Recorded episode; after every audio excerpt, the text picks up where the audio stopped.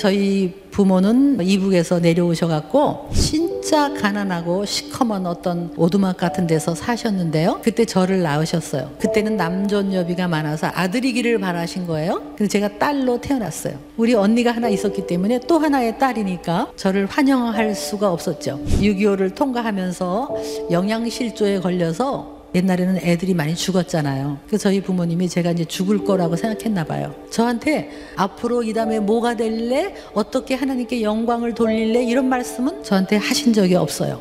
이런 말은 하셨어요. 스무 살을 넘길래나. 저는 살면서 희망 이런 건 없었어요. 나를 지으신 창조주 하나님 그분을 알고 그분을 만난 다음에 내 인생이 눈이 떠지기 시작했어요. 천지를 창조하시고 나를 지으신 엘로힘을 믿으면 절대로 우리는 함부로 살 수가 없습니다. 창세기 1장 1절에 태초에 엘로힘이 천지를 창조하셨다.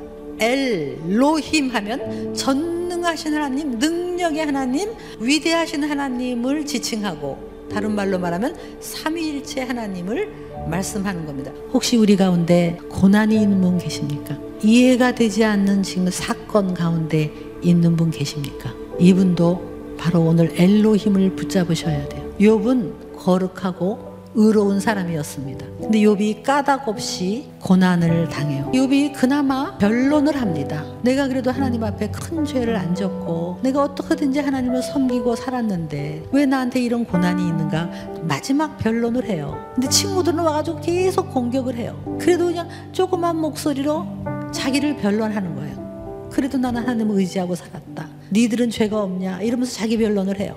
근데 맨 마지막에 하나님이 나타나서요. 이해되지 않는 사건 가운데 자기 변론을 했던 욥한테 하나님은 다른 말 안 하십니다. 내가 땅에 기초를 놓을 때 너 어디 있었냐? 네 머리로 네 고난의 이유를 설명하려고 하지 마라. 그때 욥이 마지막으로 얘기합니다. 제가 무지한 말로 이치를 가렸습니다. 깨닫지도 못하면서 그렇게 말했습니다. 나를 용서하십시오. 여러분 고난 속에서도 이해되지 않아도 여러분 우리가 선포할 말씀은 나를 분명히 이 땅에 태어나게 하신 엘로힘 목적이 있으셔서 영광 받으시기 위해서 태어나게 하신 엘로힘 그분을 붙잡으십시오. 그분을 의뢰하십시오.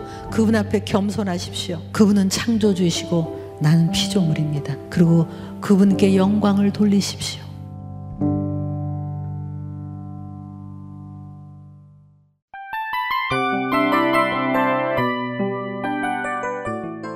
이 프로그램은 청취자 여러분의 소중한 후원으로 제작됩니다.